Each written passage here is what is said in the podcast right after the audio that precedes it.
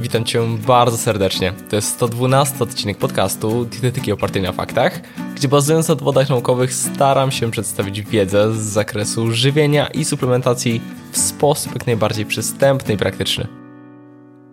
Produkty sojowe odgrywają ważną rolę m.in. w dietach populacji zamieszkujących tereny Azji Wschodniej, z czym są niekiedy mocno utożsamiane, ale także i w Polsce coraz częściej soja i jej przetwory są spożywane, np. u osób eliminujących mięso lub produkty odzwierzęce ze swojego jadłospisu. Są one cenione ze względu na liczne walory prozdrowotne, ale z soją wiążą się również kontrowersje. Krąży w tym zakresie wiele niejasności, m.in. dotyczących wpływu na hormony, zarówno u kobiet, jak i mężczyzn, a także w kontekście wpływu na zdrowie tarczycy. W dzisiejszym odcinku fakty i mity na temat soi i przetworów sojowych w naszej diecie. Zapraszam do materiału.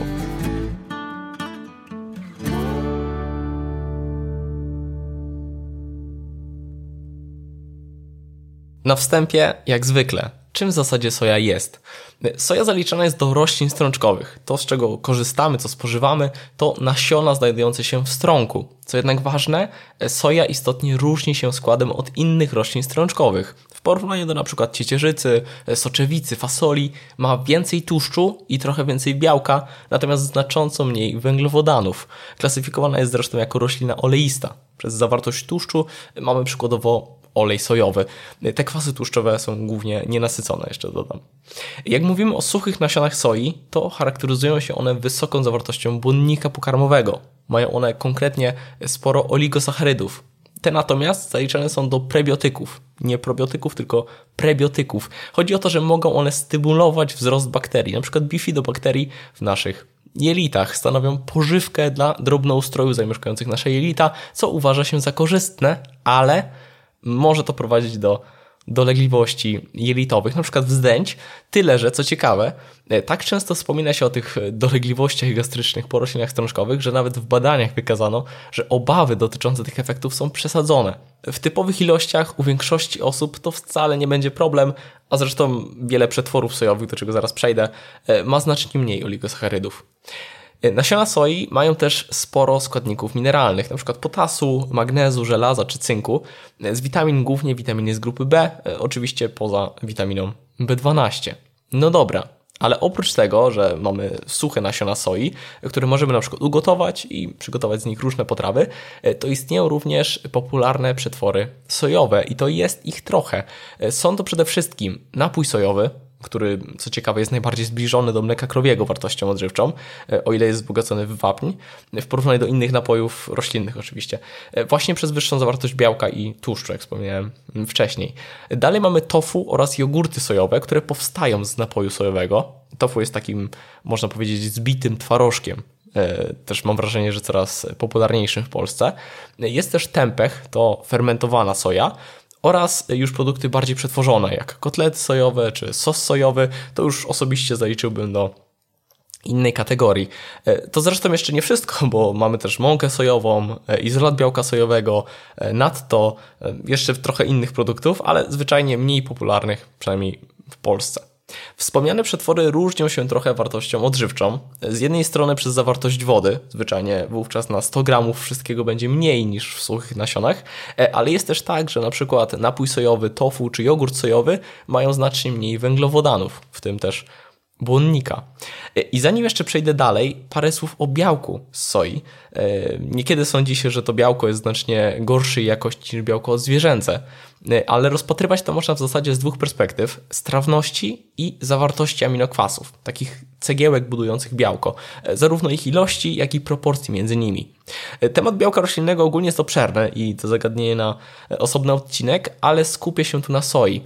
No i w przypadku soi jest tak, że na tle innych źródeł białka roślinnego wypada naprawdę dobrze. Ma wysoką strawność i nie mówię tutaj o izolacie białka sojowego jako formie oczyszczonej, ale o soi samej w sobie. Trochę gorzej wypada kwestia aminokwasów. Ma ogółem mniej aminokwasów egzogennych, czyli takich, które musimy dostarczyć z dietą. To są też aminokwasy endogenne, które nasz organizm wytworzyć może. Niemniej, ma ich mniej, a w kontekście proporcji ma niedostateczne ilości metioniny, konkretnego takiego aminokwasu. Pytanie, czy to problem? Nieszczególnie.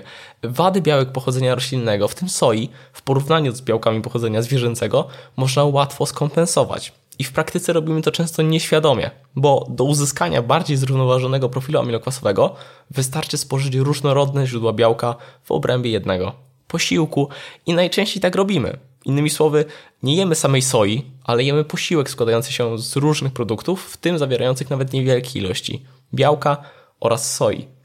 Z drugiej strony, te niedoskonałości można przykryć ilością białka, jaką spożywamy, ale nie przyciągając, bo jak wspomniałem, to temat do osobnego omówienia. Konkluzja jest taka, że wbrew niektórym pojawiającym się opiniom, białko roślinne, w tym białko sojowe, wcale nie jest bezwartościowe. W praktyce uwzględniamy je zwyczajnie jako źródło białka i nie trzeba szczególnie zawracać sobie tym głowy.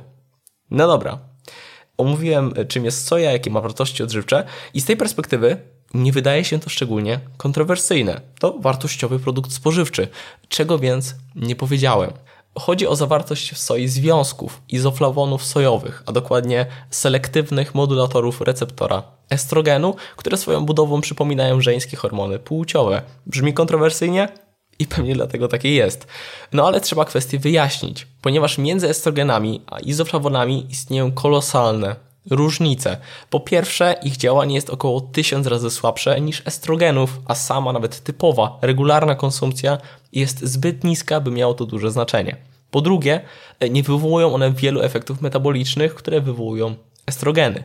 Niemniej, obawy dotyczące niekorzystnego wpływu spożycia soi były oparte na niektórych danych zwierzęcych i okazuje się, że przykładowo w badaniach przeprowadzonych na szczurach odnotowywano pewne problemy hormonalne. Tyle, że dawki wykorzystywane w owych pracach były ekstremalnie wysokie i praktycznie niemożliwym by było dostarczyć takiej ilości u ludzi. Badania na małpach także przyniosły niepokojące wnioski, ale tutaj również spożycie było bardzo wysokie i na domiar tego dochodzi fakt, że małpa czy szczur różnią się od człowieka metabolizmem izoflawonów sojowych, konkretnie właśnie izoflawonów sojowych. Ale Faktycznie w literaturze możemy spotkać się z opisami przypadków ludzi, gdzie bardzo wysoka konsumpcja soi doprowadziła do konsekwencji, np. zaburzeń erekcji u mężczyzny czy zaburzeń hormonalnych. Tyle, że opisane przypadki też spożywały nad wyraz wysokie porcje produktów sojowych i zaraz przejdę do tego, jakie to były ilości, bo warto mieć na to odpowiednią perspektywę. Średnie spożycie izoflawonów sojowych u mieszkańców Japonii, czyli tam, gdzie soi spożywa się sporo, wynosi około 20 do 50 mg na dobę. W Stanach Zjednoczonych i w Europie to spożycie jest znacznie mniejsze i wynosi średnio niecałe 3 mg na dobę. Tak naprawdę to amerykańscy i europejscy wegetarianie i weganie zawyżają tę statystykę, bo tam średnie spożycie wynosi właśnie kilkanaście, czasami kilkadziesiąt miligramów na dobę, czyli tyle, ile potencjalnie właśnie w Japonii. I tu mamy taki rząd wartości, kilkanaście, kilkadziesiąt nawet miligramów. Tymczasem dawki, na przykład w kontekście przytoczonych badań na szczurach, obejmowały nawet 100 mg na kilogram masy ciała. To w przeliczeniu na 80-kilogramowego mężczyznę 8000 mg, 8 gramów. Znacznie więcej niż rząd wartości przedstawiony przed chwilą. W przypadku wspomnianych opisów przypadków e, spożycie izoflawonów wynosiło około 330-360 mg. Te osoby odżywiały się głównie soją i przetworami sojowymi. W jednym z opisów mężczyzna spożywał 3 litry napoju sojowego dziennie. Dlaczego? Nie wiem, ale po zaprzestaniu parametry się poprawiły. Dodatkowo mamy w tym kontekście duże badania, gdzie oceniano typowe spożycie. Mamy metaanalizy badań w tym zakresie, które nie wykazywały wpływu spożycia izoflawonów na gospodarkę hormonalną, m.in. poziom testosteronu, estrogenów czy globuliny wiążącej hormony płciowe. Podobnie w kontekście płodności, a nawet istnieją przesłanki e, co do pozytywnego wpływu właśnie w zakresie płodności. E, wspomnę tu też dla przykładu, e, ile izoflawonów znajdziemy w konkretnych produktach, żeby też mniej więcej wiedzieć, ile jest gdzie. W 100 gramach suchych nasion soi znajdziemy niecałe 50 mg izoflawonów, w 100 ml napoju sojowego około 8 mg, natomiast w 100 gramach tofu lub jogurtu sojowego około 20 do 30 mg ten temat mamy za sobą. To, z czym jeszcze może się spotkać kontrowersyjnym w zakresie soi, to kwestia tarczycy. I tu postaram się krótko i konkretnie. U osób zdrowych, odpowiednio odżywionych, chodzi tu przede wszystkim o jod, a więc bez niedoborów jodu, soja nie wpływa istotnie na funkcjonowanie tarczycy. Obejmuje więc to zdecydowaną większość, ale są w tym zakresie trzy potencjalnie faktycznie zagrożone grupy. Osoby z subkliniczną niedoczynnością tarczycy, kliniczną niedoczynnością tarczycy i osoby z niedoborem jodu. Zacznę od tych ostatnich. Jod jest kluczowy dla prawidłowego funkcjonowania tarczycy. W latach 90. XX wieku wykazano natomiast in vitro, że izoflawony mogą służyć jako alternatywny substrat do jodowania, tym samym potencjalnie pogarszając czynność tarczycy, gdy spożycie jodu jest niedostateczne, hipotetycznie nasilając konsekwencje niedoboru po prostu. Tyle, że w praktyce wydaje się, że nie jest to efekt istotny klinicznie. Zresztą, gdy ktoś ma niedobór jodu, ważniejsze jest skupić się na uzupełnieniu jodu, a nie na elementach dodatkowych. E, przez jodowanie soli kuchennej w Polsce niedobór jodu nie jest już częsty. E, jod znajdziemy też w rybach, produktach mlecznych czy glonach. E, potencjalnie, gdy ktoś jest na diecie wegańskiej, a przy tym nie używa soli i nie je glonów, no to jest narażony na niedobór jodu i warto na to zwrócić uwagę. Podobnie u kobiet w ciąży. Tam suplementacja jodu jest zresztą rekomendowana.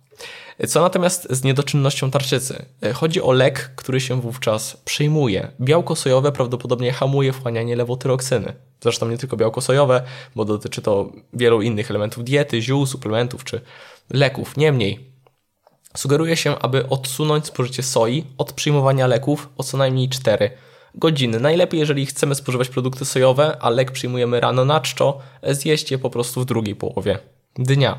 A więc osoby z niedoczynnością tarczycy nie muszą unikać soi, ale powinny zachować wystarczający odstęp czasu między spożyciem soi a spożyciem lewotyroksyny. Są też jeszcze kontrowersje dotyczące osób z subkliniczną niedoczynnością tarczycy, ale temat na tym polu nie jest wystarczająco dobrze zbadany. E, są pewne przesłanki dotyczące wpływu negatywnego, lecz jest trochę kontrargumentów w tym zakresie. Cytując ostatnio opublikowany przegląd, ograniczone dowody wskazują, że jest mało prawdopodobne, aby izoflawony zaburzały czynność tarczycy u osób z subkliniczną niedoczynnością tarczycy ale ciężko postawić tu zdanie z kropką na końcu.